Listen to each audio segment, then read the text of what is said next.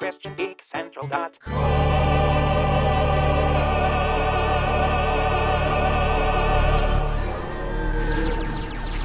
Episode 507. Warning, access restricted. Please submit to DNA verification. Processing. Verification complete. Access granted. Welcome.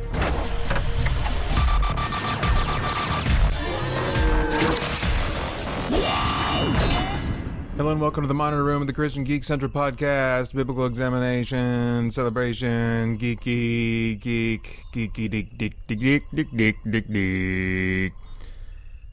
I'm tired. I'm tired. I'm time traveling Paeter right now.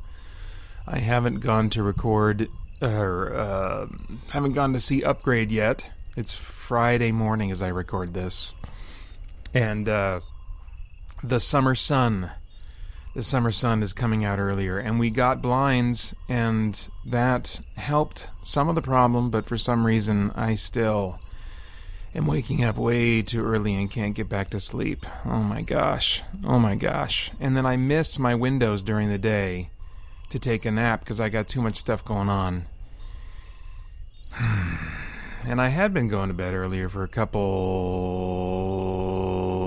nights this week, but not as much last night, so I think I'm paying for that right now. Um, all right, let me see if I can summon up some of that energy so you don't got to listen to this crap during the ins and outs of uh, the rest of the podcast. Hello and welcome to the Monitor Room at the Christian Geek Central podcast, a biblical examination and celebration of geekery and geek entertainment, as well as the official podcast of ChristianGeekCentral.com. I'm Paeter Frandsen from Spirit Blade Productions, producing entertainment and resources to hopefully equip, encourage, and inspire Christian geeks like you and me to live increasingly for Christ, experiencing the life giving freedom and purpose He has made us for. For more information about Spirit Blade Productions, you can check out spiritblade.com. On the show today, my reviews of Solo, a Star Wars story, and Upgrade, which, as I mentioned a moment ago, I have not seen yet, but I think will be my cup of tea. We'll find out. Uh, and then I'm also going to share my list of jaded predictions and wishful thoughts for E3 2018, as well as some additional thoughts that I'll share at the very end of the podcast that, because of a leak that happened, uh, as I was uploading my video about my E3 uh, predictions and wishes, there was a leak that happened that uh, uh, changed, cer- certainly changes what I would have put in my predictions. I think most of my predictions for Ubisoft still stand, but anyway, there was an interesting leak. I'll talk about that at the end of the podcast after that main E3 segment. Lots to do. I hopefully can stay conscious for it. Let's get going. Displacement engines are charged for warp, Captain Frandsen, Great, computer. Set a course for the uncharted territories. by your command. And might I compliment your choice of clothing today? Oh, thanks. Almost went with the blue shirt, but felt like red at the last minute. Warning, enemy ships approaching. Divert power to shields. Defensive systems malfunctioning. Oh, what, Overdue what? for annual maintenance. Oh, come, come on. Incoming weapons fire. Evasive maneuvers. Arm the photon torpedo. Wormhole detected. What? Wormhole? Where the frez did that come from? Critical gravitational damage. No, no, no, no, no, no, no. Supernova detected within lethal range. We got the. Projected chance of lethality 100%. What the crap is going on? Solo, a Star Wars story. Uh, all right, the synopsis on IMDb reads With the emerging demand of hyperfuel and other resources, Han Solo find. Or is it Han? Hmm, a question this movie raises. Uh, not really. Uh, it- it's a topic that's addressed, though. Han Solo finds himself in the middle of a heist alongside other criminals where they meet the likes of Chewbacca and Lando Calrissian. Is it Calrissian or Rizian? Rissian, I think. Uh, in an adventurous situation exposing the criminal underworld of the Star Wars saga. Uh, now, I should let you know from the start. I am not um, like a rabid fan of Star Wars. I'm not. I, I don't even particularly these days have a a special place in my heart for Star Wars. No nostalgia for Star Wars. No preference for Star Wars over another fictional sci-fi space universe. Um, So anyway, it's not that I dislike Star Wars. I just, you know, I, I don't. It, it doesn't have any points already earned with me when I sit in the theater to watch a Star Wars movie. I just like, okay, here's a sci-fi movie. Let's see if this sci-fi movie is any good. So anyway, um, the, as far as the story, the script, the pacing, the tone, I'm not going to give any spoilers. It's largely the same light-hearted affair that uh, that Star Wars movies usually are, very adventurous without getting really weighty and you know dramatically heavy.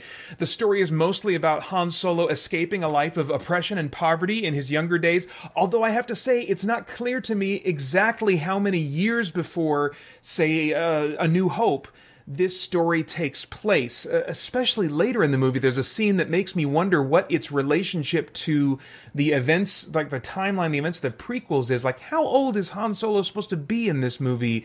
Really kind of yeah, I, I wish that would have been more clear to me. And of course, you know, when these familiar characters either are not showing their age in the case of Chewbacca, or they've been been recast in the case of uh, Han Solo and, and Lando.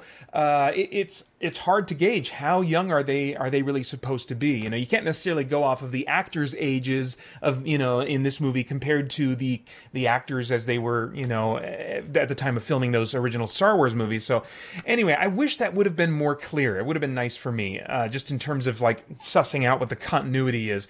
Um, so it's about Han Solo Solo escaping this life of oppression and poverty that he grew up in, and his personal mission now to get enough money through a life of uh, you know crime and scams and stuff like that, so that he can buy a ship and uh, rescue and then sail off with uh, his girlfriend.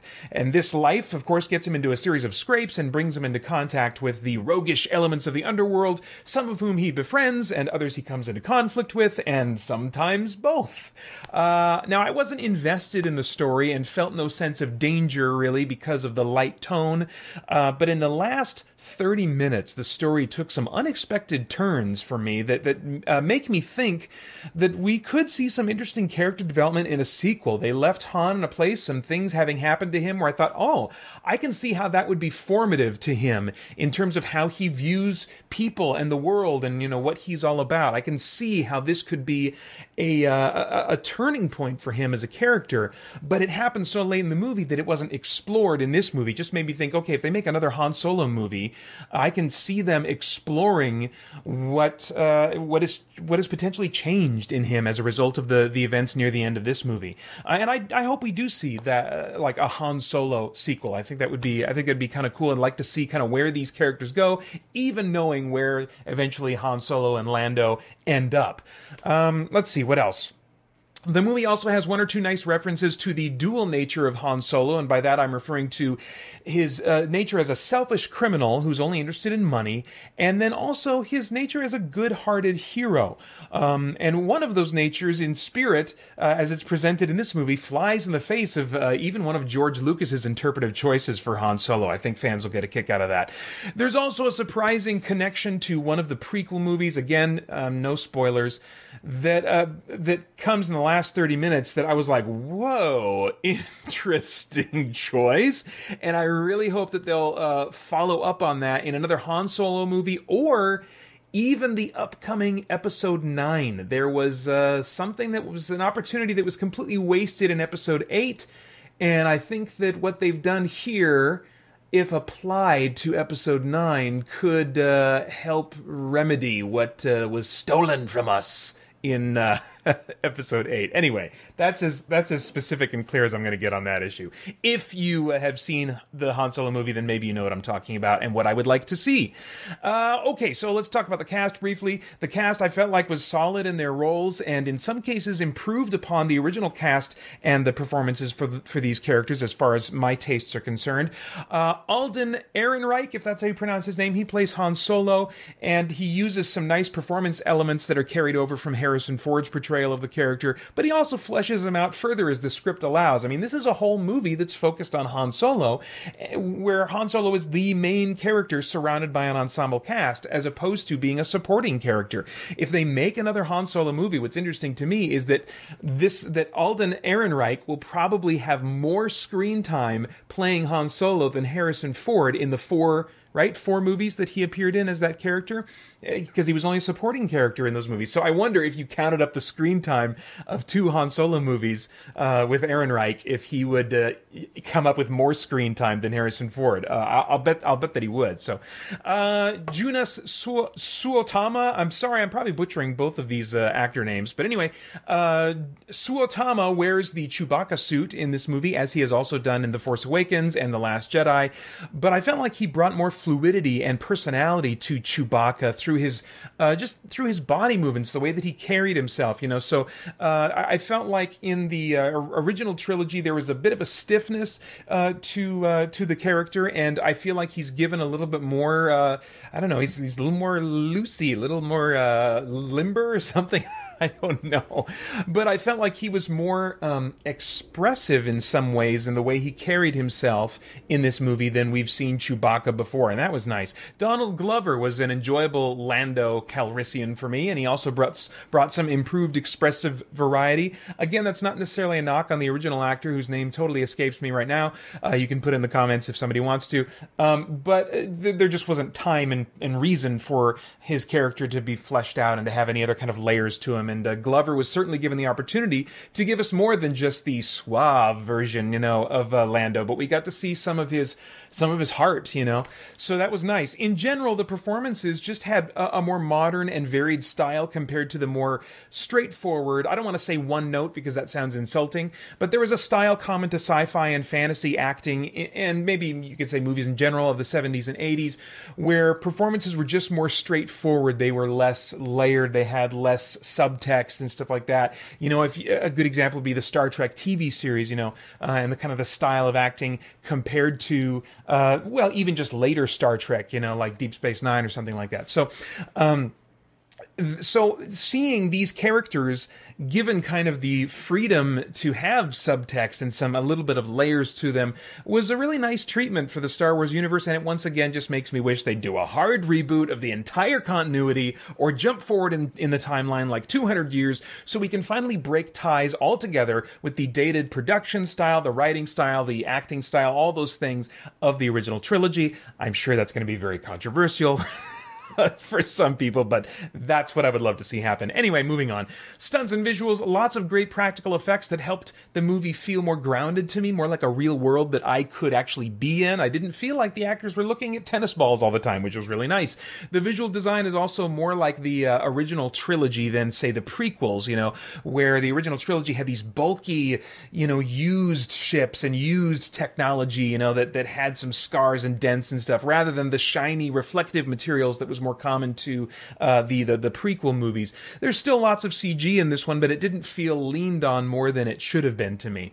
Um, you know, I didn't have anything in my notes about the music and sound, but I would just comment, I guess, that it it does borrow themes a little bit from the original Star Wars movies, and I guess it felt like it had to, and it wasn't really it wasn't done in like this really annoying in your face kind of way, but it, it did take me out now and then. I was like, I don't know, does that does is that theme really the right fit for right here? Is that what that theme signifies? You know, does it, you know, or or should that theme, you know, da da da da, ba ba ba ba ba ba, is that theme uh, specific? to the original trilogy or those those core movies that are about the battle between the the light side of the force and the dark side which that really doesn't come into play in this story at all so it was weird i was just like i guess that's just the things are going great and adventurous theme in star wars you know so it, it kind of got lost its I guess its meaning and what I'm what I normally associate that theme with, and in the way that it was brought in. But I understand why they do it. They want to you know connect it and all that kind of stuff. And and the music style was still, even though it wasn't John Williams, I don't think uh, it still had this kind of uh, melodramatic style to it that kept things from ever getting too serious. Oh gosh, you know, heaven forbid that Star Wars should ever really stay in a dark, heavy, serious place for a while. I know I'm just a grump, and I I love moody, dark things, and that doesn't belong in Star Wars. Yes, yes, I know. It would totally tick off a bunch of people, but I would love it. All right. Uh, relevance. Is there anything of moral, philosophical, or, or spiritual significance going on in the, this story that might stimulate worthwhile thought or conversation? I don't know. Um, what was interesting to me that was was that we're clearly, I think, meant to be emotionally invested in the well-being of a comic relief android character who frequently in this movie barks about wanting civil rights. And that was a weird choice to me because androids have not really been treated as real people by human characters in uh, past movies. They've been just kind of dismissed, even by Luke Skywalker. He's very dismissive of the concerns of C-3PO and stuff like that. And you know, he the the, the androids are largely treated. Uh, I don't want to say all the time. I do feel like sometimes they're treated with some kind of compassion or tenderness or affection, but it's really it's unclear based on how androids are treated in Star Wars whether or not they are real people or if they are just ones and zeros or what is going on there. And this movie kind of leaned more in the direction, even though it kept the android is largely a, a comedic character, it leaned more in the direction of wanting me to emotionally invest, like in not just enjoy and laugh at and have fun with, you know, and and have like a affection for an android, kind of like I feel like they're treated kind of like pets, you know, where they are valued and they and they are uh, considered worthy of compassion, but not in the same way as like a human being, you know. Um, and I felt like going into like the civil rights kind of stuff was maybe a step too far or something. It just felt out of place for how androids have been treated, how we've been asked to think about androids in past Star Wars stories, uh, at least in, in the movies. Um, but it did seem clear to me that the filmmakers wanted me to care about the well being of this character just as much as any of the other human characters. When they were in danger, when things were not going well, when their life was threatened, it, it seemed clear to me that I was supposed to really care about this. You know, I was supposed to value this person as much as, this character as much as a person, you know. Um, but then if I start thinking about Star Wars droids as real people who should have as many rights as humans, who should be valued as much as the human characters, then suddenly, if you go back and watch those other Star Wars movies, a bunch of these heroic characters that are good guys in this movie franchise start looking like heartless racists if we're supposed to be thinking of androids as people just as much as any other human characters in the in the, the stories. So um, I don't think Star Wars is the place to probe questions about the defining characteristics of personhood. Uh, I think that's better left to, you know, movies like iRobot or maybe even The Terminator or something like that. I just don't think Star Wars is the place that makes sense to do that because it feels weird and inconsistent with how they've asked us or encouraged us, maybe I should say, to think about androids in or droids in past movies. And while they really didn't probe deeply into, you know, questions of, of define the or or at all uh, regarding questions about the defining characteristics of personhood in this movie, it did feel like a strange, out of place step in that direction. So, um, yeah, it was it was weird. I can see maybe why they would do that because of ugh.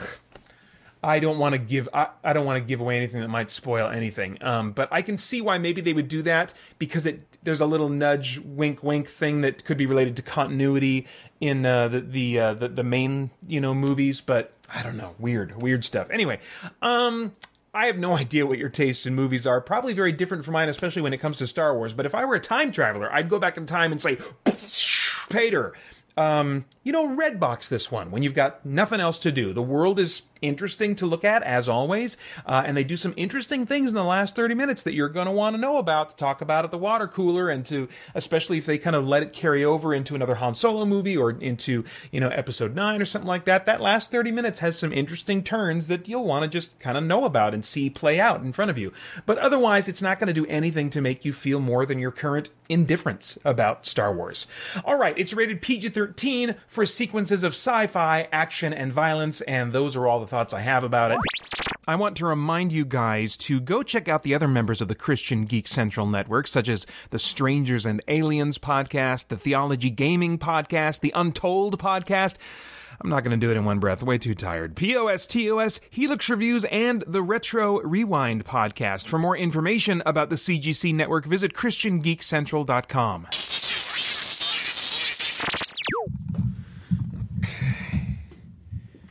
All right, this is um, this is um, audio journal number five since the incident. I'm still pretty sure I've developed some kind of superpowers despite the negative results in the last four tests. Um, I'm going to give it another try today after a trip to the hardware store. This is invulnerability test number one.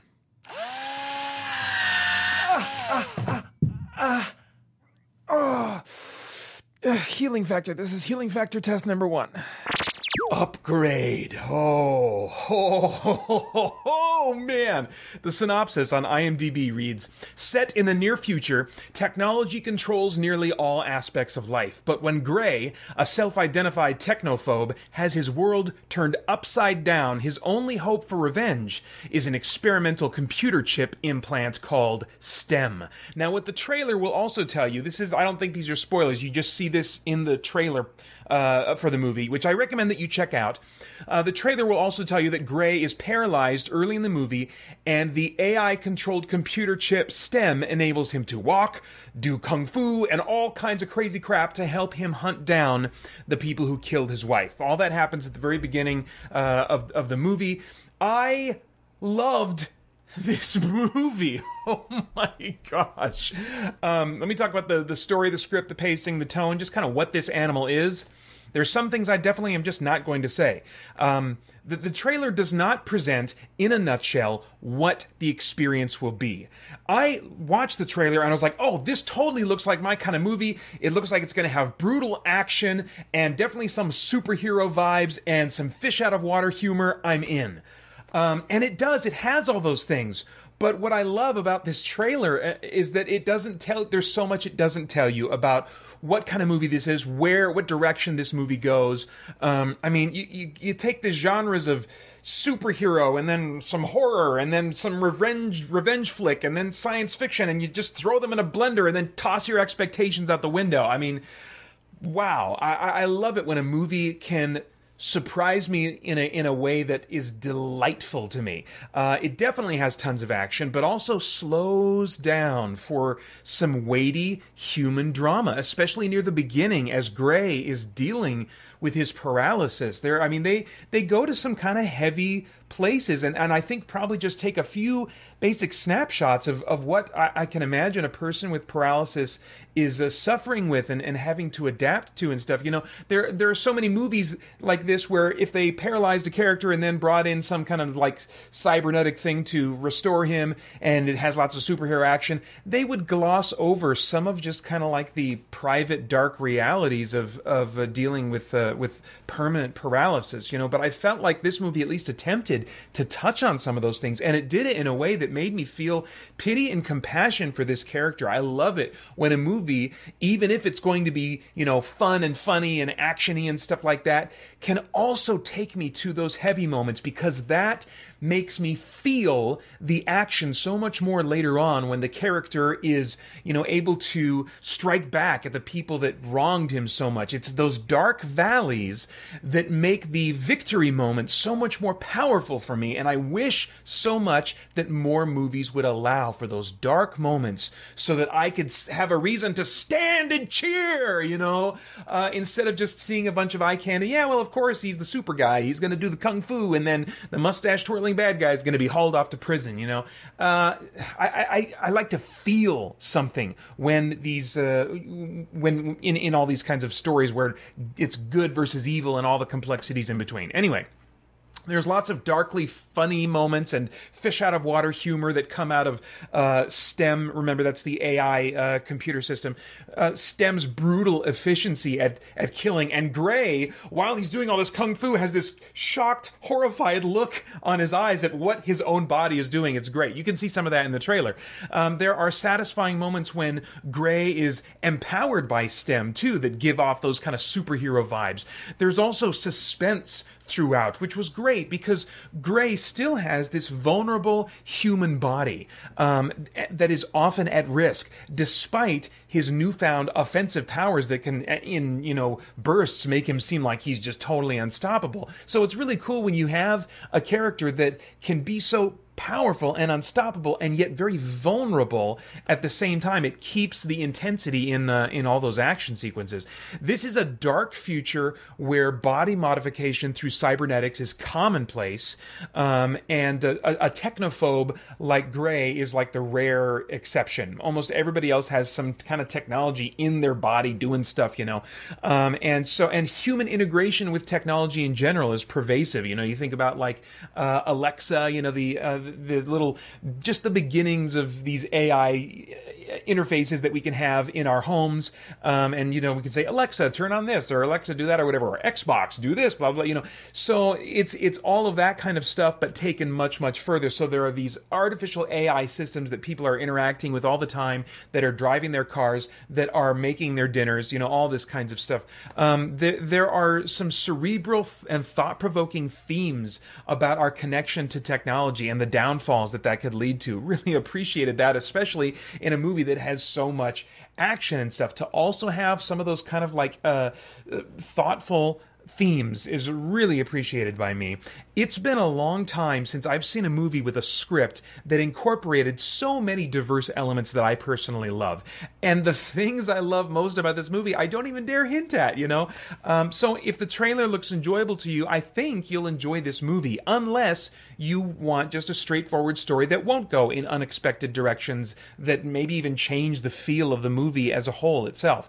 Um, I-, I cannot categorize this film and I love it for that. All right, let's talk about the cast just briefly. And really, I just want to talk about Logan Marshall Green. He plays uh, the main character, Gray. He's known to me as the first guy who died horribly in the movie Prometheus. He also plays Shocker in uh, the recent Spider Man Homecoming movie. Um, this movie really hangs on his performance, you know, and he really pulled it off for me. His body movements, while aided by STEM, always have this sort of smooth, artificial feel to them. Um, and he's also emotionally vulnerable um, in, in, his moments of weakness and sadness. Uh, he's darkly cocky when he's empowered at times. So it's this great, really, this range in his performance, um, both emotionally and what he's doing with his body physically. Um, and, and I really wouldn't be surprised if this movie led to him becoming a big leading man in Hollywood going forward. I don't think it's launching with a really wide release. I think it's having a somewhat limited limited release um, right now, but uh, it, my hope is that it will catch on and then get a much wider release, and and uh, I'll get to see more of this performer in in other movies because I think uh, I'm really enjoying what I'm seeing of him in uh, Prometheus specifically, and then uh, also in this movie. The rest of the cast in Upgrade is all solid to me and felt like good fits for their roles. I'm not going to comment further on that. let's talk about the stunts and the visuals. Um, the fight scenes in this movie were both brutal and artful to me, which is kind of an interesting combination. Stem's fighting style, when uh, he it takes over, reminds me a bit of the dance-like fight choreography of The Matrix, but the effects that his uh, kung fu or whatever have on his enemies are far more impactful and brutal and nasty. You know, the camera also does some cool locking on to Gray um, when he's fighting in STEM mode that has kind of like the chaos of the of the, uh, the of a shaky cam, but while still being locked onto the action. It's a bit like I don't know if this is how they accomplished it, but it's a bit like some of those movies where they will actually attach the camera to the actor. Um, in, well, they couldn't have done that in a bunch of these scenes, but you know, when they have a big harness, a big rig that the actor is wearing, and the camera is just you know, therefore they're wearing it. It's just extended out, you know, like maybe six feet, four feet from them, and it's just kind of locked on to their movements so that basically they appear to be still in the shot while the entire world moves around them. So it was a similar kind of effect going on with the camera, which just followed him as he would kind of flip around and stuff like that, and then sometimes break away, and so that he would start moving again. And uh, it's hard to describe. You you will see some of it in the trailer if you check it out, so it'll give you an idea of what I'm talking about. But but that they they really use that effect uh, well throughout the entire movie. I really enjoyed it. Um, it it has some of the chaos and excitement of like a shaky cam, but it's still locked onto the action. You know, one of my pet peeves of the shaky cam is I can't tell what the crap is going on, and that's not the case in this movie. It has that kind of chaos feel of the shaky cam, but it is locked onto the action, and so you're able to to really appreciate what's happening. Um, there's also a bunch of incidental CGI that fleshes out this sci-fi world, and it all felt suited to purpose. So even though I have an eye that's cursed to pick out CGI, uh, it, it, didn't bother me in this movie. Um, the way the camera is used, let me just say that again, as especially in the fight scenes, but also throughout the movie. It has a particular style to it that was cool for me to watch um, without just being artful shot composition. You know, sometimes there can be action shots, especially if they incorporate slow motion, which slow motion isn't a thing in this movie.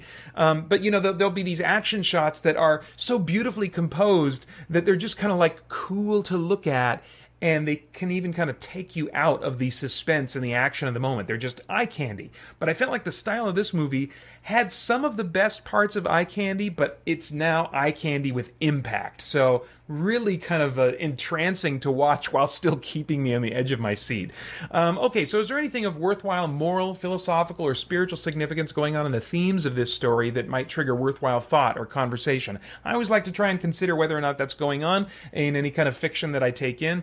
Um, um, this this is an AI story. It deals with AI a lot. Uh, it deals with technology a lot. Um, unlike many AI stories that ask us to care about artificial beings and think of them as humans um, and assign worth to them uh, the same way that we, we would assign worth to the human characters in the story, this movie retains a coldness, a, a detachment in the nature of the AI character Stem, even though he has this sort of unintended charm and likability that grows out of that very same detached coldness on his part because he's not human he doesn't you know he doesn't think about kind of the moral issues the moral dilemmas and stuff that uh, uh, that gray is is feeling conflicted about you know and so some of the humor comes out of that um, this is a movie that presents ai as something that can be fun and cute to interact with um, for the ways that it kind of mimics personhood, but you know, kind of off kilter. But at the end of the day, it also affirms that AIs are not people. They are not people at all, and should not be thought of as people. Um, that uh, that it's important for us to see through that little trick, that little joke we're playing on ourselves when we interact with uh, an AI um, or a, or a simulated simulation of a human or something, human personality. Um, that you know, even as we're enjoying. Uh, kind of tricking ourselves as we interact with those things. We're at the end of the day, we should we, we should see them as uh, artificial, as not persons.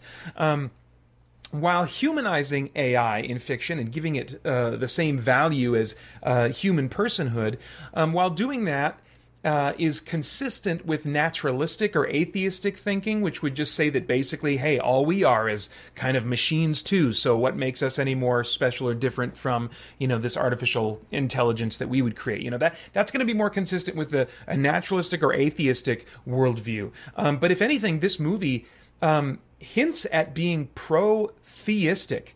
One element of this dark future is a thorough secularization of society. It was evidenced in a scene by the novelty this character sees and the fact that uh, old paper money, you know, like when she sees it, she hadn't seen paper money ever before in her life. Uh, and she looked at it she's like, oh, really does have God on it, you know? Uh, and so that was a novelty to her. Uh, and the police detective that's helping out Gray, who uh, is throughout the movie presented as this um, sympathetic, caring, and helpful character, uh, it's uh, it's not too subtle, uh, subtly shown that she's wearing a cross around her neck. So uh, I don't think those are accidents. I think that those are uh, costume choices and a dialogue, you know, brief dialogue moment that are in there on purpose, as well as some of the cautionary elements regarding technology um, that this movie presents. You know, so um, virtual reality also comes up as some people in this world choose to spend every waking moment in a fantasy world, and the reason given for that that was that a fake world is a lot less painful than the real world. Um, now, I mean, we can be sympathetic toward that. I mean, sometimes we can make the mistake, really, of escaping to entertainment instead of really dealing with and processing through our problems, you know, dealing with them through the truth of Scripture or, or through time spent with God or through talking to people that can help us out. You know, sometimes we can find it easier to just, oh, I'm just going to escape to entertainment, you know. And under a naturalistic worldview, there's there's nothing objectively wrong or wasteful about a person choosing to spend their entire life in a self-absorbed fantasy, um, if uh, if they want to. There's nothing objectively wrong with that. Uh, but this movie treats that scenario as a tragedy. It clearly presents that kind of path as one that is a sad one, um, upholding the value of even a dark present reality that is endured over a pleasurable false fantasy life.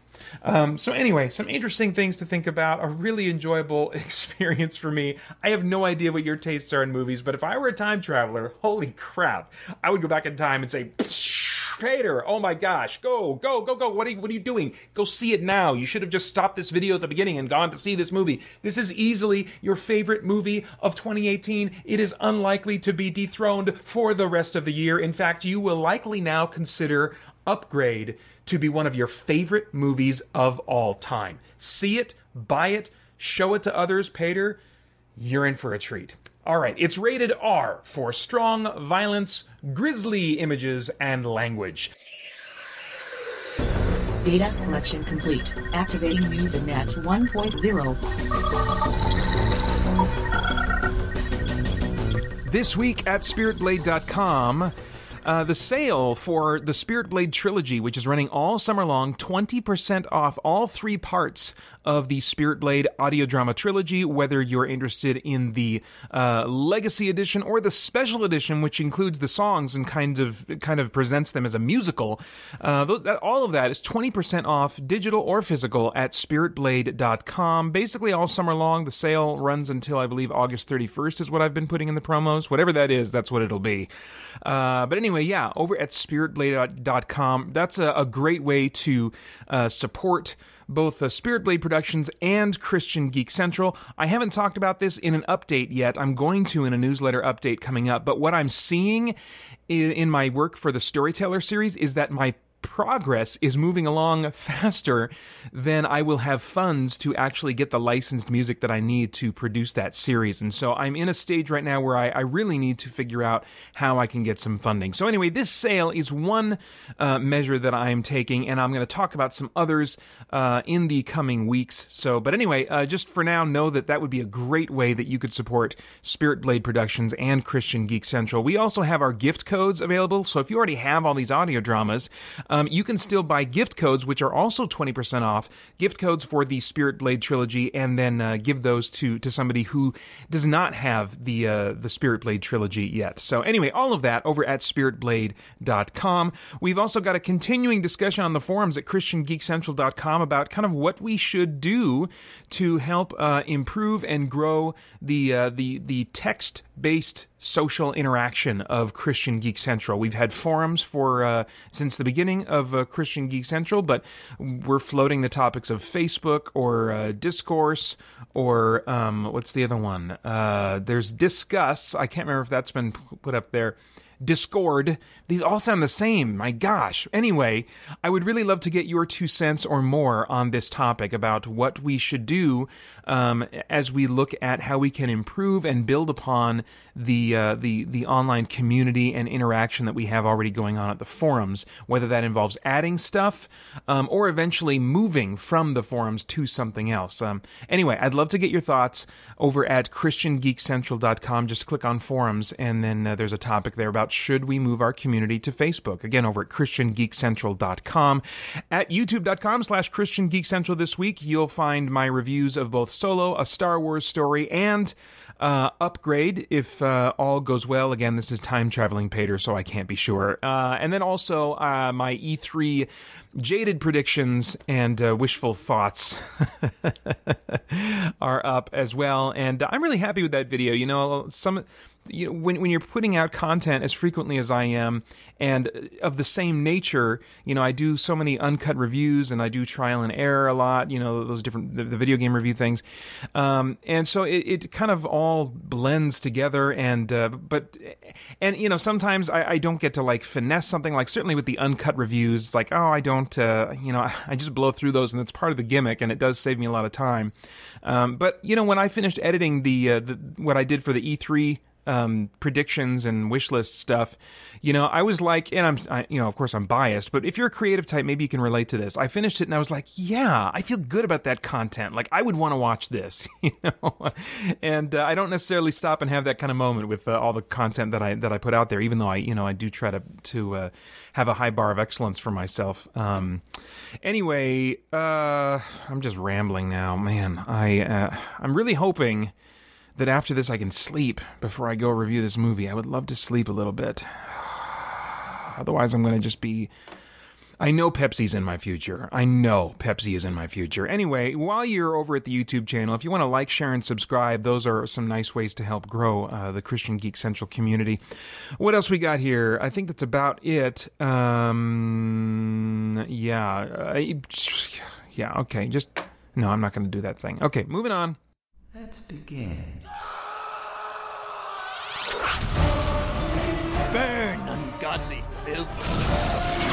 What do you want? To make you ours or to make you despair?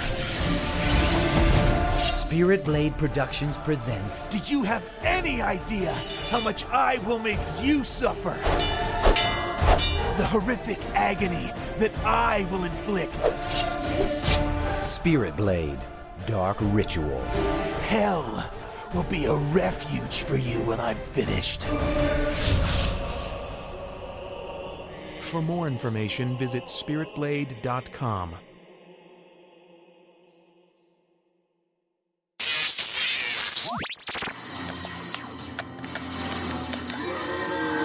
Nice. Another achievement unlocked. I bet I got more achievements than anybody I know. Yes, sitting in front of a video game for five hours a day is quite an achievement. See, this is why I don't like talking to you. Then why don't you spend more time with real people? Because real people don't respond to console commands. Wow, Paeter. You unlocked yet another achievement. You must have more achievements than anyone you know. Behold, you are great, and greatly to be praised. Yeah, better. E3 2018 is coming in just over a week. There is so much potential for big announcements, big promises, and eventually big disappointments that could come out of this event. I like to both engage in the hype and try to keep my expectations in check. So I'm going to share both my jaded predictions and unreasonable wishes for E E3 2018. Now, I don't have uh, the experience or inside track that someone in the games media world would have, but a number of my past wish list items have come true he said, uh, somewhat uh, deceptively. Uh, broken clock is right twice a day, right? Uh, so we'll see what happens this year and stay tuned from June 9th through 15th. I'll be posting videos probably every day in reaction to the events and announcements from the conferences that, that really stand out to me. Uh, for now, I'm going to go through those jaded predictions and wishful thoughts that I have by category of major publisher showcase events, including the PC Gaming Show, and then I'll include a catch all general category at the end. So let's start with EA. EA's showcase is going to be on Saturday, June 9th at 11 a.m. Pacific. Uh, if you want a little chuckle, go to my reactions to last year's EA E3 press conference, in which I said that, oh, they seem to have a strong consumer focus and they're learning from their mistakes and from player feedback, and they're having a nice moment of transparency here. well, now I'm a year older and a Star Wars Battlefront 2 loot boxes controversy wiser. I've also heard it said that this is something of a pattern from EA. They screw up and offend players with mercenary practices, then publicly say they've learned from their mistakes, but then forge ahead without making any real changes for the better. So uh, please forgive my naivete from last year. I tried to give them the benefit of the doubt, even when they'd given me reason to doubt in the past. At this point, I, I, I can't imagine believing any words that come out of the mouths of their suit wearing representatives. So, my jaded prediction is that they will feature uh, more sports and cars and sports cars, and they will say things not worth believing while wearing tailored suits. Uh, the upcoming BioWare game Anthem will make it even more clear that the studio is done making single player RPGs, tossing aside their heritage of Baldur's Gate, Neverwinter Nights, or even Dragon Age Origins in favor of MMO, shooty, blasty, jumpy games. And, you know, I've got nothing against those or people enjoying those. I just miss the old BioWare. Oh well. Um, my first wish for the E3 EA event is that they will do something that players like. For example, something crazy like creating a new monetization model for one of their currently high profile games that's using, you know, microtransaction type stuff, but a new model that doesn't seek to deceive or manipulate players. Uh, and then implement that monetization model as an update for said game that goes live right then and there in the middle of their presentation. You know, it, it would be a move that says, we're changing and you can load up your game and see us changing for yourself right now. I mean, imagine that. Don't announce plans to change or, or, or announce plans to make a, a consumer friendly move in the future. Uh, what if they made a move during the conference that can immediately be put to the test by fans and commentators? Uh, you know, give us the proof by the end of the weekend in deeds, not in words, that you are moving toward consumer friendly practices. Otherwise, I mean, I can't see why I should trust anything you say, EA, uh, enough to even let your games be a blip on my radar. My second wish for EA is that they could somehow, I don't know how they would do this, but they could somehow make me believe that they still care about true blue single player RPG experiences for a, a long-time single player RPG fan like me. That is a tall order. I know that uh, there's there's some kind of Dragon Age game in the works, but it it sounds like it's going to be an on, increasingly online type of thing. So I don't know what I would need for them to convince me this, but I would love to just walk come away from the EA uh, event feeling like, oh my gosh, they they are still committed to single player RPGs. we'll see what happens. Microsoft is holding their event on Sunday, June 10th at 1 p.m. Pacific. Uh, I think they've said this will be their like their biggest showing at E3 yet. It was either them or Bethesda that said that. In any case, uh, I'm not really an Xbox fan. I love the games that I played on my Xbox 360, but that hardware and their support of it just failed me terribly. So I've been back to PlayStation ever since. My jaded prediction is that we'll see some of Crackdown 3 and some of the new Gears of War game, and neither one of them will be my cup of tea. They'll just have too much emphasis on action game skill or multiplayer stuff or whatever. I suspect that once again, Microsoft will play the part of the underdog that I, I kind of want to root for a little, but will still not give me any tangible reasons to think that an Xbox and that an Xbox console uh, could be in my future. Now, on the other hand, my wishes for the Microsoft event would be number one, more backwards compatibility stuff uh, done in a way that makes players demand more from Sony. Really, all I want from Microsoft at this uh, point is to do really cool stuff so that Sony feels the need to compete and and match those types of services. And I would really like to see backwards compatibility uh, more featured over at Sony. So uh, keep on doing that backwards compatibility stuff, Microsoft. um, my second wish would be a, a, game focus, which I think they've done a pretty good job of in the last one or two years, if I remember correctly. Um, I, I'd love to see some exclusive Xbox system games that will release in 2018. That would be great. I'm sure fans would enjoy that too. Uh, and then number three, just some kind of X factor. I, I would love there to be some jaw dropping surprise, something that Microsoft does that none of us see coming and that people are like, oh my gosh, this is amazing, to really give them some wow factor that will make them strong competition for Sony again. That would be really cool. All right, moving on the Bethesda conference uh, or showcase or whatever it's called. Sunday, June 10th at 6:30 p.m. Pacific is when they're going to be uh, holding this. This is the showcase that I'm most looking forward to, uh, with the greatest potential of the bunch. I think to either delight or disappoint me. Last year's Bethesda showcase was really disappointing to me. I, I want to believe that there will be some cool surprises this year, but Bethesda has already announced Rage 2 and more recently revealed a teaser for Fallout 76, whatever this thing is. Now, official details are going to wait uh, uh, until E3 about Fallout 76, but online gaming news site Kotaku reports from anonymous sources that Fallout 76 will be an online survival game kind of like Rust or DayZ, which, ugh, that was disappointing news to hear. My jaded prediction is that despite their previous commitment to single player experiences, Bethesda will increasingly invest and divert resources to online games like Elder Scrolls Online and this new Fallout game. Fallout 76 will be their big release for the fall, and they will spend half their time at E3 talking about it and Rage 2, which will not turn out to be my kind of game. The other half of their time they will dedicate to DLC for games that I don't play and to previous games they've released, which will soon be ported to Switch or remastered for consoles in general.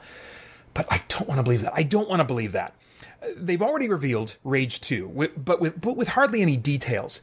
Avalanche, the studio that made the open world Max Mad Max game that I really enjoyed, they were brought on to help make Rage 2.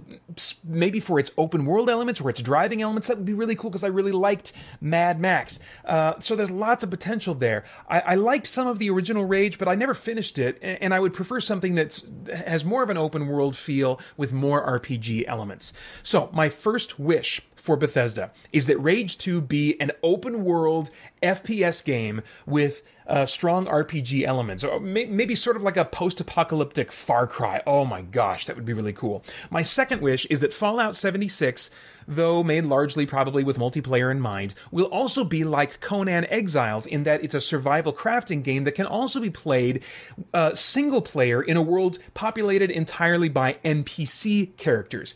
Bethesda, you do that for me. You let me play offline. You let me play by myself. I will probably buy Fallout 76 on day one. My third wish is for, here we go, Elder Scrolls 6 to be revealed for release in 2018. Yeah, yeah, yeah, I know. Probably very unreasonable, but come on. Morrowind was released in 2002. Four years later, we got Oblivion in 2006. Five years later, we got Skyrim in 2011. Three years later, uh, you don't necessarily maybe count this as as a part of the main Elder Scrolls series, but three years after Skyrim, we got Elder Scrolls Online in 2014. So it's been four years since Elder Scrolls Online, uh, seven years since Skyrim. So I feel like we are well overdue for another mainline Elder Scrolls game. Now, this is coming from a guy uh, who released an audio drama trilogy with a two year gap, followed by an eight year gap. Uh, and by the way, there's a big sale going on uh, this summer at spiritblade.com 20% off the entire Spiritblade trilogy. You can check it out again at spiritblade.com. But anyway, I can sympathize. I'm not above having understanding or patience for uh, releases and things like this, but I would freak the crap out if they announced a 2018 release date for Elder Scrolls 6. Oh my gosh, that'd be so cool. My fourth wish, um, and this has been on my annual E3 wish list since 2015, assuming I cannot have Elder Scrolls 6, my fourth wish is to get a 2018 release date for what I call Skyrim New Vegas. Uh, in other words, an offshoot Elder Scrolls game that plays just like Skyrim, that's in the Skyrim engine, but like Fallout New Vegas, is not another main entry in the series. Fallout New Vegas was outsourced to the developer Obsidian, who basically used the, the Fallout 3 engine and made this entirely new game in the Fallout universe. And uh, Bethesda certainly could have quietly outsourced an Elder Scrolls offshoot that would be ready to release this fall. I think it's highly unlikely, but it certainly is possible, right? All right, my final wish. My final wish. The one I want to believe is most likely their big surprise, if they have one, is a reveal and 2018 release date, not just a tease, which is admittedly more likely, for the project referred to as Starfield, uh, which has reportedly been in the works for years. It takes place reportedly in the Fallout universe, possibly acting as a bridge, maybe even to the Elder Scrolls universe, and is set in space. Okay, I'm ready for this. Uh, I can totally understand why they would want to shake things up instead of just always going back and forth between Fallout and Elder Scrolls. Um, so hopefully they have been working on this. Hopefully it's ready to go this fall. It would be so cool. It does seem unlikely with Rage 2 striking me as the more near release that they're really going to want to give a lot of time and attention to at E3. But if Rage 2 is different enough to not be competition for Starfield, I can imagine that they would want to just release that info early to get the messaging out about that before it is overwhelmed by the big shock of Starfield coming in the conference this year. So uh, I think, I think I can still dare to dream that both might release before Christmas. Square Enix will be having their event on Monday, June 11th at 10 a.m. Pacific. Lots of potential here. Fans are excited for Kingdom Hearts 3 and the Final Fantasy VII remake, but both projects have had repeated major delays over the years, so potential for both excitement and disappointment among fans is probably high.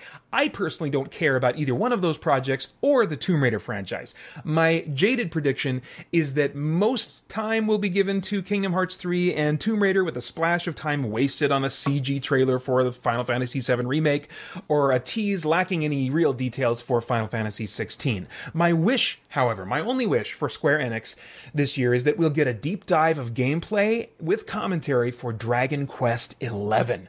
Uh, this one's coming out in September. I-, I played and loved Dragon Quest 1, 4, 5, and my favorite in the series, 8.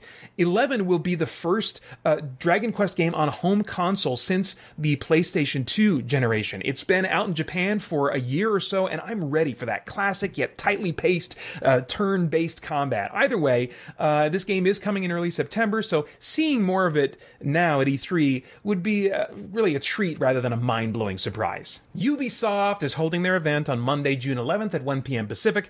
I personally crowned 2017 as the year of Ubisoft for me because I've never enjoyed more Ubisoft games and that Ubisoft open world formula than I did last year. I finally finished catching up on all of the Far Cry games before Far Cry 5 was released. I enjoyed much of Watch Dogs 2 before getting sick of puzzles.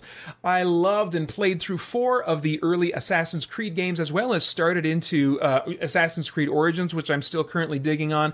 Uh, and, and I continue to greatly enjoy my surprise 2017 game of the year, Ghost Recon Wildlands. Chances are good that they're going to show off something I'll like at their showcase this year. But then again, I think to myself, maybe not. Uh, Ubisoft specializes in open world games, which I love, but sometimes those games, like The Division, are intended to be multiplayer experiences, which I avoid like the plague. Um, the Division 2 and the pirate ship battle game Skull and Bones have been confirmed as games that will be featured at their at their uh, showcase, but both have a heavy online focus with apparently no single player uh, like offline, you know, with no other players visible uh, available. No no kind of mode that's going to that's going to fit that bill. It's also been reported that the upcoming Beyond Good and Evil 2 game that they're working on is an open world game with an online emphasis in addition to having talking animals. So that's a hard line that I don't know if I can ever cross. My jaded prediction is that Ubisoft will have no single player focused experiences uh, in the showcase this year, apart from a possible large expansion to Assassin's Creed Origins. And since I'm not even halfway through that game yet, that's not going to really do much to interest me. They will hold my attention with hopes that the Division 2 will be changed radically from the first so that it now plays just like Ghost Recon Wildlands, but then quickly dash those hopes and make it clear that it's once again just an MMO in disguise. Uh, but my first wish for Ubisoft, if I'm going to wish here and be hopeful, is that Watch Dogs 3 will be announced for spring of 2019. Uh, after all, it needs to come in the spring because I'm going to ha- have to have time for Elder Scrolls or, or Starfield in the fall. Um, and that it will no longer feature any time sensitive puzzles. I loved the open world antics of uh, Watch Dogs 2, but as with many Ubisoft games, those story missions often have limitations that I quickly get frustrated with. A Watch Dogs 3 with the freedom and fun of a game like, say, Saints Row would nicely fill a gap in my library once I'm done with Ghost Recon Wildlands. And piggybacking on that wish, though much less likely, I think, would be an announcement for a Ghost Recon Wildlands sequel coming in spring 2019. My second wish for the Ubisoft event is for a new open world franchise. Okay, this is out of left field, guys, so just stay with me for a second a new open world franchise based on the Terminator intellectual property. Come on. Uh, why has no one ever made a city based open world game where you play as the Terminator trying to eliminate key resistance members from the timeline? I mean, imagine mercilessly telling civilians to get out of their cars while you go from one flaming wreck to the next in pursuit of your target. Open city games are like made for the Terminator intellectual property, and Ubisoft is a big enough uh, publisher that I feel like they could get their hands hands on that IP and make a really cool game out of it. Oh my gosh. On to the PC Gaming Show. It's going to be Monday, June 11th at 3 p.m. Pacific. Now, I'm not really a PC gamer except for a few experiences that I can't find on consoles that my PC can still run as it happens, so I don't expect much in this show to really float my boat. My jaded prediction is that it'll be a loosey goosey, slow, overly long event with plenty of uninteresting filler and conversational advertisements where the host chats with the sponsor for way too long. That's kind of been a mainstay of all of uh, the PC gaming shows at E3 so far. My first wish is for them to cover games that will also be coming to console, so that there's something for me as a you know primarily console player, uh, but games that aren't also aren't getting attention at the other big shows, uh, as well as attention to some PC exclusive games that have low slow enough system requirements that my PC can still run them. My second wish is to see indications that the gap is getting smaller between PC and console gaming, specifically in the realm of control schemes. Uh, I think uh, I, I would really love to see Game Gamepad user interfaces to be included as a standard feature in PC games that are normally made with keyboard and mouse in mind. I know that's asking a lot, but man, that would be really cool because I spend almost my entire workday sitting up straight in the keyboard and mouse operating position. At the end of my day, I want to kick back and use a gamepad. And so I would really, I think, get into PC gaming considerably more if gamepad user interfaces were standard in uh, in more PC games. So uh, I know that's kind of like you know a console gamer kind of butting into the PC world and saying I want things to be more like consoles. So I'm sorry about that, but those are my wishes. Sony's event will be Monday, June 11th at 6 p.m. Pacific. Sony has already stated that their showcase will focus on Death Stranding, uh, Spider Man, Ghost of Tsushima, and The Last of Us Part 2. Now, I have uh, no interest in that last one, but I am curious about Death Stranding and Ghost of Tsushima, whose title does not roll off my tongue, and I kind of wonder if that's going to be uh, working against them at some point. Spider Man um, may be the open city superhero game I've been waiting a long time for, uh, so I'm really looking forward to seeing if that's the case. My jaded prediction is that we either won't get any useful information about what playing Death Stranding will be like, or we will and it will turn out to be a social media based game, as some vague references have implied. Ghost of Tsushima will turn out to be way too artsy and niche for my tastes, and the majority of the time will be spent on The Last of Us Part 2. Uh, my first wish is that Death Stranding will turn out to be my kind of game. Uh, maybe some sort of experience taking cues from Bioshock. I really am interested in the visual design of that world, so I hope it's something that I will dig. My second wish is that Spider Man will get a deep dive uh, expl- exploration of its gameplay, so I can get a sense of what playing this game is going to be like, and also that it won't serve me any red flags in the form of like timed missions or other insta fail scenarios just give me a game where it's fun and easy to be Spider Man in an open world, and then give it some great character driven storytelling as icing on the cake, which, if any superhero property is primed to do that, I think Spider Man is. Uh, let's see, my final wish for Sony's showcase. This is a mainstay on my wish list since 2015 disc based PS2 backwards compatibility, or or some other way that I can perpetually enjoy the more quirky or license-based uh, PS2 games that are unlikely to be remastered. Uh, I, I, have no reason to think there's any any hope for this until maybe the PS5. I, I don't know, or no hope at all. I I just put it. I just keep putting it on my wish list every year because someday my PS2 is to die, and I'll be so sad. Nintendo's event will be Tuesday, June 12th at 9 a.m. Pacific time. It's just to be another one of their Nintendo Direct pre pre recorded videos. Although they're to have live uh, streaming events uh, throughout E3 as well. I think I haven't bought a Nintendo home console since the Super Nintendo, except to get a Wii for our two boys a few years ago. The cute, family friendly aesthetic of first party Nintendo games are just not my thing personally, and neither is the fall and die gameplay of Super Mario. My jaded prediction is that for this E3, Nintendo will focus a bunch on the Smash Brothers and recently uh, announced Pokemon games that are coming to the Switch, and then they'll show a bunch of ports I've already played or, or don't care about. My first wish is for them to clarify or change their plans for legacy games. Currently, there seems to be no plan for SNES, NES, DS, 3DS, Wii, or Wii U games to be purchasable and playable on the Switch through an online store. Instead, uh, they will reportedly be using a Netflix style subscription to give you access to a limited selection of games as long as you continue subscribing to that service. If I could purchase and outright own all of, say, the Symphony of the Night, uh, you know, series of Castlevania games on the Switch, I'd really consider buying a Switch just to play those games on a TV screen. And if I could buy, say, all past uh, generation Nintendo games on a Switch eShop, that would probably make the Switch an insta buy for me. My second wish it's not really for me. It's kind of on behalf of Nintendo fans in general. I think this wish is slowly being partially granted. I just want to keep it out there because I'd really love the Nintendo to really go further in this in in the direction of granting this wish. And that is, I'd love for Nintendo to become noticeably more fan friendly, beginning with this E3. They rightly protect their intellectual properties, but they do it in a way that comes off to me as cold and greedy. They also seem just kind of oblivious to the kinds of things that longtime gamers want, like good uh, online services. They've been slowly coming around by developing new Metroid and Pokemon games. They won a lot of points with fans with uh, Zelda Breath of the Wild.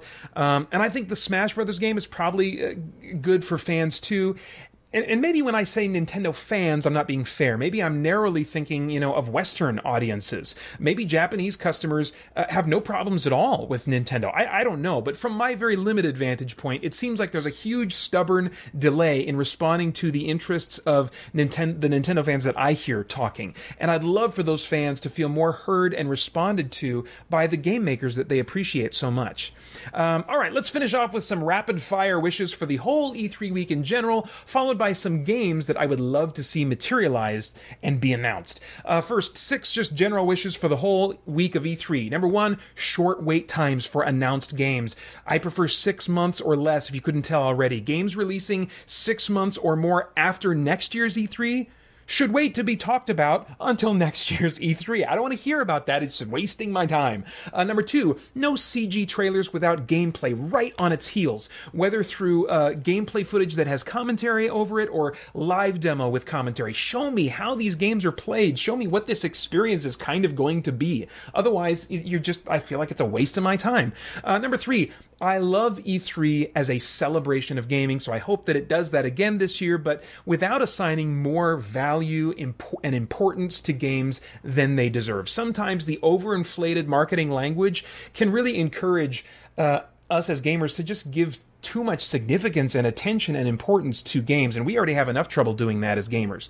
Uh, number four, entertainment. Hey, I love entertainment. I love well well crafted shows, surprises or outrageous and audacious moments and quotes. You know, shocking moments, but you know, not not like with jabbing or arrogance. You know, coming from representatives toward other people. And, and I also don't wish failure or humiliation on on anyone during these presentations. Just cool, memorable, uh, surprising, and entertaining moments. Number five, something cool and uh, th- that's like available right now that I would like. I mean, I love it when sometimes at these conferences they'll be talking up some game or some DLC and they'll say, and this is actually available right now. And it's like, oh, that's cool, you know, and fans get to go download that.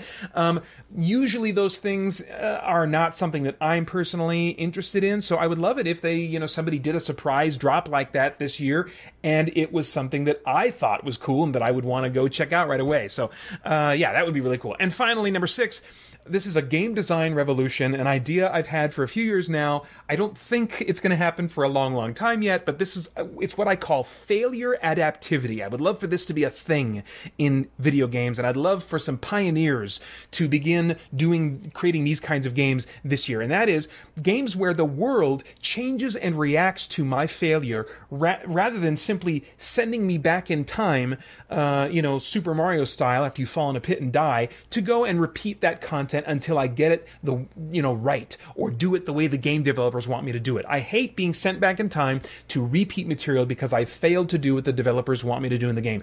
I would rather have the world react to my uh, to my decisions. You know, I mean, when I tell my wife I'll be gone for about an hour getting the groceries and I get back two hours later. Uh, you know, I don't get sent back in time to try and do it in an hour again and see if I succeed. You know, no. Instead, I have a wife that's like, "Where were you? I needed the car." You know, and so there's some kind of a reaction to my world. I'd love to see that happen in games. I know that's crazy talk. That's the, that would take so much development to anticipate and have the game react to all the different things that could possibly happen. But I would love for games to continually move more and more in that direction.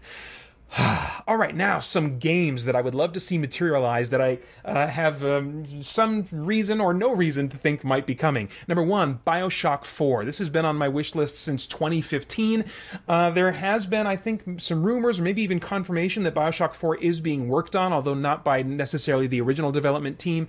Even so, I would love to get an announcement that this is coming and coming soon. Number two, Singularity 2. Singularity 1 was kind of criticized at the time it came out for being kind of a Bioshock ripoff. But hey, Bioshock hasn't been putting out games, and so wouldn't it be nice to get a, a, a solid Bioshock ripoff, right? Uh, if you haven't played the original Singularity and you like Bioshock, definitely go check it out. Uh, a couple years ago, one of the developers tweeted going back to Katorga 12, which is the name of the island that the game takes place on, and then I think there's just been silence since then. There's been no indication of what's happening. So I hope that they've just been going quiet for a while as they've been working on the game and they're ready to announce it at this E3. Number three, a single player Justice League League or DC Universe open world game, maybe something that uses something like the Saints Row engine, which in the Saints Row 4 incorporated superpowers and all kinds of stuff. I can totally imagine a single player open city Justice League or DC Universe game. I would love that. Um, man, I, I see such great work being done on the story for Injustice and Injustice 2. Fans are always talking about how cool that is. There's a comic book series based on it. And I think to myself, as a person who's not a fighting game fan, my gosh, you're wasting story on a genre of gameplay that uh, that that doesn't isn't even known for story. People don't even go to that genre really for story. It's kind of a welcome surprise when they get a good story there. So I would love to see that kind of attention to story and costume design and all that kind of stuff given to a single player open world DC Universe RPG. Oh, that'd be so cool. Um, Number four, a release date for Bloodstained, Ritual of the Night, and just other Symphony of the Night clones in general. I love that formula. There's not near enough. We got plenty of Metroidvania games, but they're really honestly just more like Metroid than they are like the Castlevania Symphony of the Night games, which have like experience and grinding and loot and all that kind of cool stuff. So I'd love to get a release date for Bloodstained Ritual of the Night and also hear about some other Symphony of the Night clones with 2018 release dates. That would be really cool. Oh, this is pie in the sky, but I would love to get a sequel to Kingdoms of Amalur Reckoning. I think that game is owned by the city of Massachusetts or some crazy thing like that. I would love for that IP and that game system to be rescued and for a sequel to be made. Wouldn't that be an awesome surprise? It's not going to happen. It's on my list anyway. Number six out of eight, uh, Cyberpunk 2077 from CD Projekt Red. There's a chance that this thing could come out guns blazing at E3 this year. I, I, I don't know. Witcher 3 was a game that a ton of people loved. I've never been quite in the mood for its what it particularly has to offer to uh, to really get into it long term. I've started it. I can tell that it's that's a cool game. I can see why a lot of people like it, but usually when I come around to it, it's not what I'm looking for at that time. So anyway, I would love to see this Cyberpunk 2077 and to, to discover that it's totally a game that I would really enjoy. Number seven, this is kind of a weird one. I would love to see the Path of Exile. Uh, Xbox gamepad user interface option brought to the PC version. They've basically come out and said we are not bringing this to the PlayStation 4, so I have to set aside my hopes for that. But a nice second would be to get the gamepad user interface for my PC because this is totally the kind of Diablo clone that I really dig. Most Diablo clones just don't quite scratch the right itches that I have in mind for that genre, but this one does, except I can only play it with keyboard and mouse I'd really love that UI to be brought over. And finally, number eight, uh, I'd love lots more info about this game I've heard about recently called Atomic Heart, which looks like it's taking inspiration from the Bioshock games. It's got a weird like bonkers looking world. I just want a lot more information. I'd love for it to have a 2018 release date, and I'd love to to realize, oh my gosh, this is a game I will totally love. All right, well. Those are my jaded uh, predictions and my wishful thinking. You know, in all of this, I do like to try and keep my expectations in check. Uh, so I like to kind of come back from this, say, okay, Paeter, uh, you know, it's not that you need to think negatively. You can think hopefully, but, uh, you know, still have the right perspective. You know, games can get canceled uh, after being announced at E3. Games can just disappear into the ether after getting hype at E3, or they can come out at some point and be really disappointing, you know? We, we don't want to set our hopes uh, for happiness on these things. That's what leads to disappointment and anger when, when things don't turn out the way we wanted. We might tell ourselves, of course, I don't set my hopes for happiness on games, but sometimes if we're introspective and really sit quietly and ask ourselves, you know, why why am I so angry that this didn't turn out the way I wanted, you know, or why do I feel the way I do about such and such? You know, sometimes we can discover that we are giving more uh, value and importance to entertainment uh, than we should, and it's just bound to to leave us wanting for more. The Bible has some great perspectives to offer on this. First John 2 verses 15 through 17 in the ESV says, do not love the world or the things in the world. If anyone loves the world, the love of the Father is not in him. For all that is in the world, the desires of the flesh and the desires of the eyes and pride and possessions, is not from the Father, but is from the world. And the world is passing away along with its desires. But whoever does the will of God abides forever. And Ecclesiastes 1, verses 8 through 11 says, All things are full of weariness. A man cannot utter it. The eye is not satisfied with seeing, nor the ear filled with hearing. What has been is what will be, and what has been done is what will be done. And there is nothing new under the sun. Is there a thing of which it is said, See, this is new? It has been already in the ages before us. There is no remembrance of former things, nor will there be any remembrance of later things yet to be among those who come after. So, in other words, today's new hotness is tomorrow's been there, done that, leaving us looking for that next fix perpetually. Uh, the things that we enjoy will all fade, but God does not change. He is the ultimate source of creativity and excellence. Any finite good becomes hellishly boring given enough time. That's why sometimes when we think about the idea of living forever, it's like, oh my gosh, that sounds insane. Because all we can comprehend right now are these finite goods that we've experienced. And, you know, they would just ultimately lead to boredom if we had them, you know, forever. But God is the infinite, inexhaustible source of beauty and wonder. So our hope for truly lasting happiness should be looked for in Him. All right, well, that's all I've got for now. Um, have fun watching all the E3 coverage on the web, and then I hope you'll come back here throughout the week of E3 to get my reactions and to share yours as well. Feedback! Feedback. Give me your thoughts on this podcast, Christian Geek Central, the YouTube channel, or anything else we're doing. What should we keep? What should we change? Or what's on your mind? You.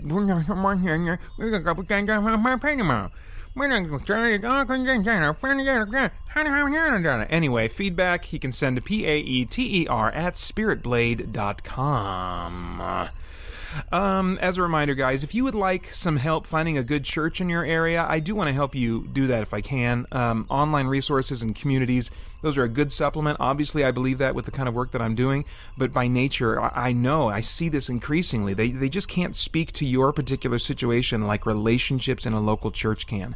Uh, and the context for almost everything in the New Testament assumes that we are serving and building purposeful relationships in a local church. So whether you're in a local church that just kind of lacks Bible based intentionality or you're not attending any church at all, if I can help you get connected to an authentic Bible oriented church, I want to do that. You can email me at P A E T E R at spiritblade.com and we can just try to look at some uh, websites of churches in your area together as a start.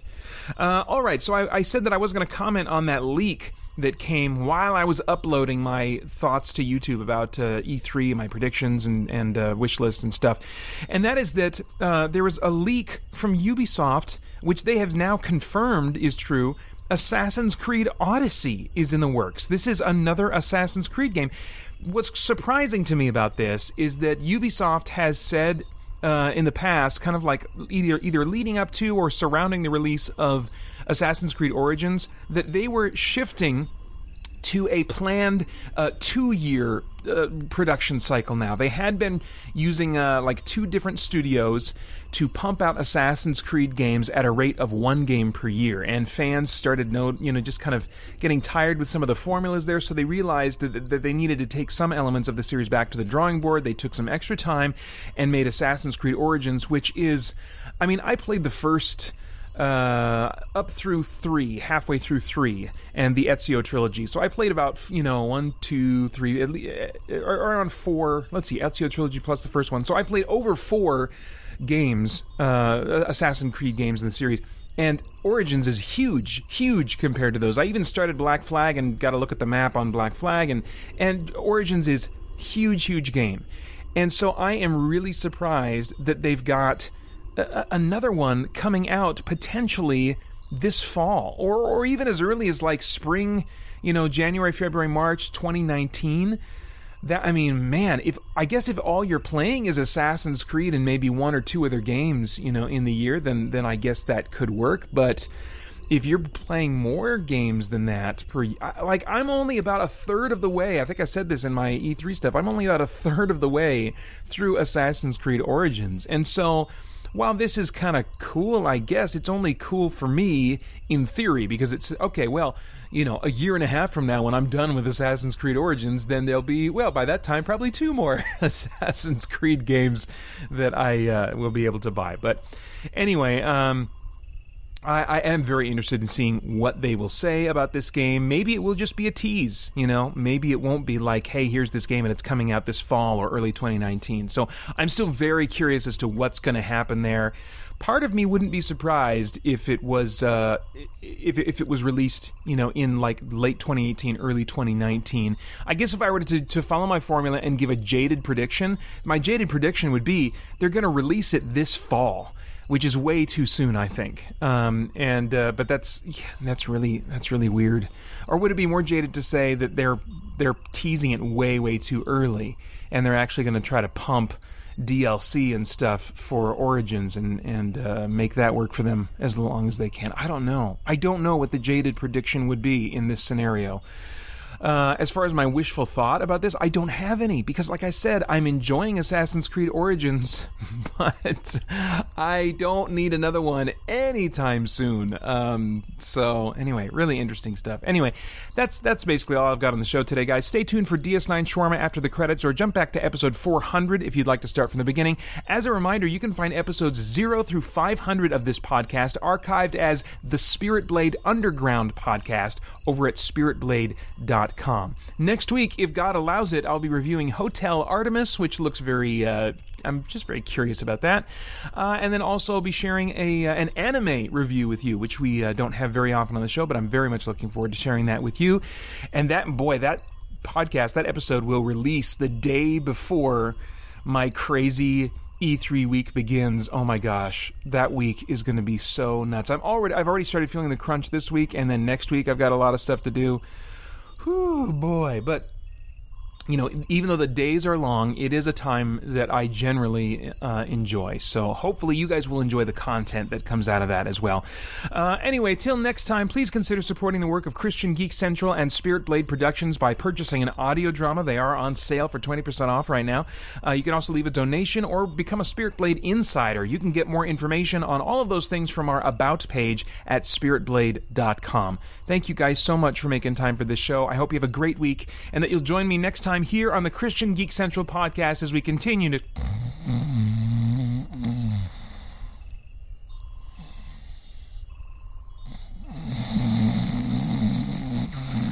Geek out and seek the truth.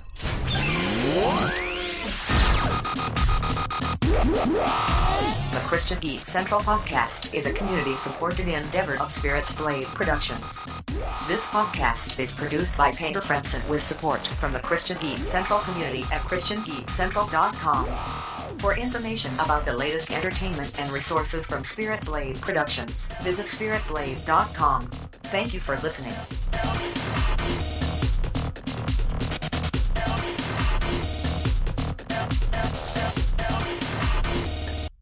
Coming through the wormhole. The Dominion has endured for 2,000 years and will continue to endure long after the Federation has crumbled into dust. Five years ago, no one had ever heard of Bajor or Deep Space Nine, and now all our hopes rest here. And that was for the uniform, the next in our Michael Eddington trilogy. Uh, if you remember back uh, about a season ago, for the cause, we found out. Sorry to spoil something that happened a season ago. Uh, Michael Eddington joined the Maquis and betrayed his betrayed the Federation. He didn't just leave; he actually used his position to cheat the Federation. And well, I can't really go into the Maquis because it's actually one of the more complex things Star Trek's ever done. I'm probably going to be doing a Trek talk about that soon to go into the details. But basically, imagine it's not too dissimilar from the Confederacy and, our own history of America and the Civil War, where uh, they broke off and formed their own government. It's generally like that. There's more to it than that, but that so it's basically a excuse me a splinter group that's trying to cause a war, that's trying to fight their own war with the Cardassians, and the Federation keeps getting caught in the middle of it. And so now Sisko, apparently, even though he has never mentioned it ever since since he was really angry at Eddington at the end of that episode, apparently for the last eight months he's been fuming and steaming and waiting to get his hands on Eddington again. For once, DS9 is not giving us the best of character continuity, but This episode, perfect. This episode is not really bad. It's certainly not like uh, you know insulting or offensive, but in my opinion, it's kind of weak because they, they drum up something that's supposed to be this deep personal thing. It's driving Sisko to obsession levels. Yeah, because- this is supposed to be his white whale. Yeah, because all the captains have at least one thing in their in their backstory that gives them some sort of a white whale obsession kind of a thing. Um, Kirk had one in one episode that, and it always drives him to be irresponsible. Janeway has actually had several, uh, and I'm not even joking about that. She's she ha- she has the most obsessions. She's got a lot of buttons. Yes. Uh, this is probably Sisko's big one that's, that actually gets under his skin. It's not just that he won't give up. And it's not that I don't believe it, it's just they o- it only comes up in an episode about Eddington. And I get why, because you don't want to distract with, for example, when he was having his religious visions a while back. Um, we don't want to watch him sit there and like start fuming about Eddington while he's having his visions with the prophets. But at the same time, it does kind of make it harder to believe that this has been pushing him so much. Um, but Eddington has become a supervillain because he is able to, because he used his position when he was still on their side. He loaded in all sorts of secret disable programs Yeah, everywhere. he's got all sorts of back doors into the Defiant. Yeah. He's able to. Oh, remember they uh, in this episode they introduced the fancy new holo communicator. Yes. Yeah, they introduced a new holo communicator, which it's not a bad idea, but it doesn't make sense in the universe because their 2D dimensions work just fine. Yeah, they've already got the equivalent of Skype communications where you can see the other guy on screen. Perfect real time communications. But now they have a thing where there's a circle on the floor and a guy appears in a 3D hologram and talks to you, and it's like, well, really, what does that add? Now, story wise, you're going to teach someone how to do the latest Federation dance craze, why do you need to see more than the waist up? as if they dance in the Federation at all. but story wise, it makes perfect sense because especially this this is all about two characters who loathe each other. It's very much a you know enemy on enemy kind of thing. So it makes sense as they interact. It's it's like having them right there. You see this in a lot of stories. We have two enemies and they try to they find a way. I know Farscape did this very effectively by having Scorpius be in Crichton's head, so it keep going to his head where he could talk with his enemy one on one. This was, I think, a far far less effective means to do the same thing. That and also, he's not that strong of an enemy because he, he only appears in three. Epi- this whole arc is three episodes Well- separated by seasons. And then you have the problem of, okay, this thing is, you know, superfluous, but I can totally believe they've installed the latest and greatest on the Defiant. My problem is, how does Eddington have this technology? Yeah. He- you know, he's he's He's a refugee on a yeah, junk ship. He's a refugee on a junk ship, and yet he's got the latest iPhone that just dropped last week. Yes. What? Or or the ability to hack into it. Yeah, or, or, or he's just that good. Yeah. He's already jailbroken. I Well, and, and they're doing they're doing some of the Batman stupidity where they have he can do anything. Yeah, he's and- planned for everything. And I always I hate that when when they do that with Batman when they act like he's like he's so good he can outthink anyone. It's like no, stop that. He, he- you know, it's the whole thing of he's supposed to be amazing because he has such a strong heart and determination that he won't give up. It's not supposed to be he's smarter than all these a- super intelligent aliens from other planets who have all this experience. He's supposed to be just the human spirit. No, we and thing with Eddington. It's like instead of just being the guy who used his position, you know, and again, some cleverness. He's a clever man, and I'm fine with that. I I like cleverness in an enemy. I'll take that over an enemy who just comes in like a steam train any day. But it's like they, they do the it's the fake cleverness where he only had he only figured out exactly how to befuddle them for this particular He's move. as smart as the plot requires him to be. Exactly, and you know that's it. Doesn't read now. There's one moment which I like. They're trying to figure out where he's going next, and they say, okay, well, he he's got all these planets in range because he's been poisoning planets so that Cardassians can't live there, only humans can. So that he's going to move his people onto those planets. It actually makes sense. Um, so they say, okay, he's got all these planets in range on a Cardassian run, but all these planets have high security in ships. And here are two planets that have low security and something that he might be interested in. And they say, so there's planet A and planet B. And planet B makes a lot more sense. And so Sisko says, then he'll go for planet A because he'll go for the less expected. And sure enough, he's at planet A. It's like, I like that deal. It's like, that's that's clever. Well, and you get some actual detective work where, you know, they've got Odo back at DS9 Yeah. attempting to unravel some of Eddington's files and come up with things. So, yeah, you, you get a little bit of actual detective story, but a lot of what you're getting is space chase scenes and Sisko and Eddington hamming it for the Yeah. camera. and it's not bad, but it's not it's not like a fun one like um, uh, dramatis personae or the mirror universe, where Yeah, it's like it's gloriously cheesy. They're cheesy. playing it straight. It's not gloriously cheesy. You're Yeah. supposed to be taking it seriously. and, and it is serious. And they also keep talking about uh, uh, Eddington is kind of a drama queen, and he loves Les Miserables, which, as I understand, is high melodrama. It's just Oh yes. it is just Even before they made it into a musical, it was a delicious slice of cheese. yeah. And, And, so he's uh, he's playing that up, and they get into his head and figure out okay, he's, Sisko's Javert. he sees himself as the hero in this story, so Sisko has to act like the villain, and he actually does act like quite yeah, the villain. they actually get a little bit meta, and Sisko's like, okay, well, what would the villain actually do? What is the hero waiting for me to do? How can I how can I make this story concept work to my advantage? Yeah, how, how can I make the story end the way I want it to? So it's not a bad episode. Um, it's only going to be important for one episode after this one. So it's not critical except for if you're watching the season six episode where we see Eddington. Um, barring that, you don't need to see this, but it's not a bad one again. There's some good moments. I like that after Eddington has crippled the Defiant, they get it partially rebuilt before they go out again, and so it's it feels more military than Star Trek usually does because they don't have internal communications, so they have to use Nog with his Ferengi ears who can actually sort out all things, and he's relaying through his little comm badge, and so it feels more like you see in a real battleship where the there all the different officers are calling out things in their station, and it seems like chaos, but they know how to play through the chaos. Yeah.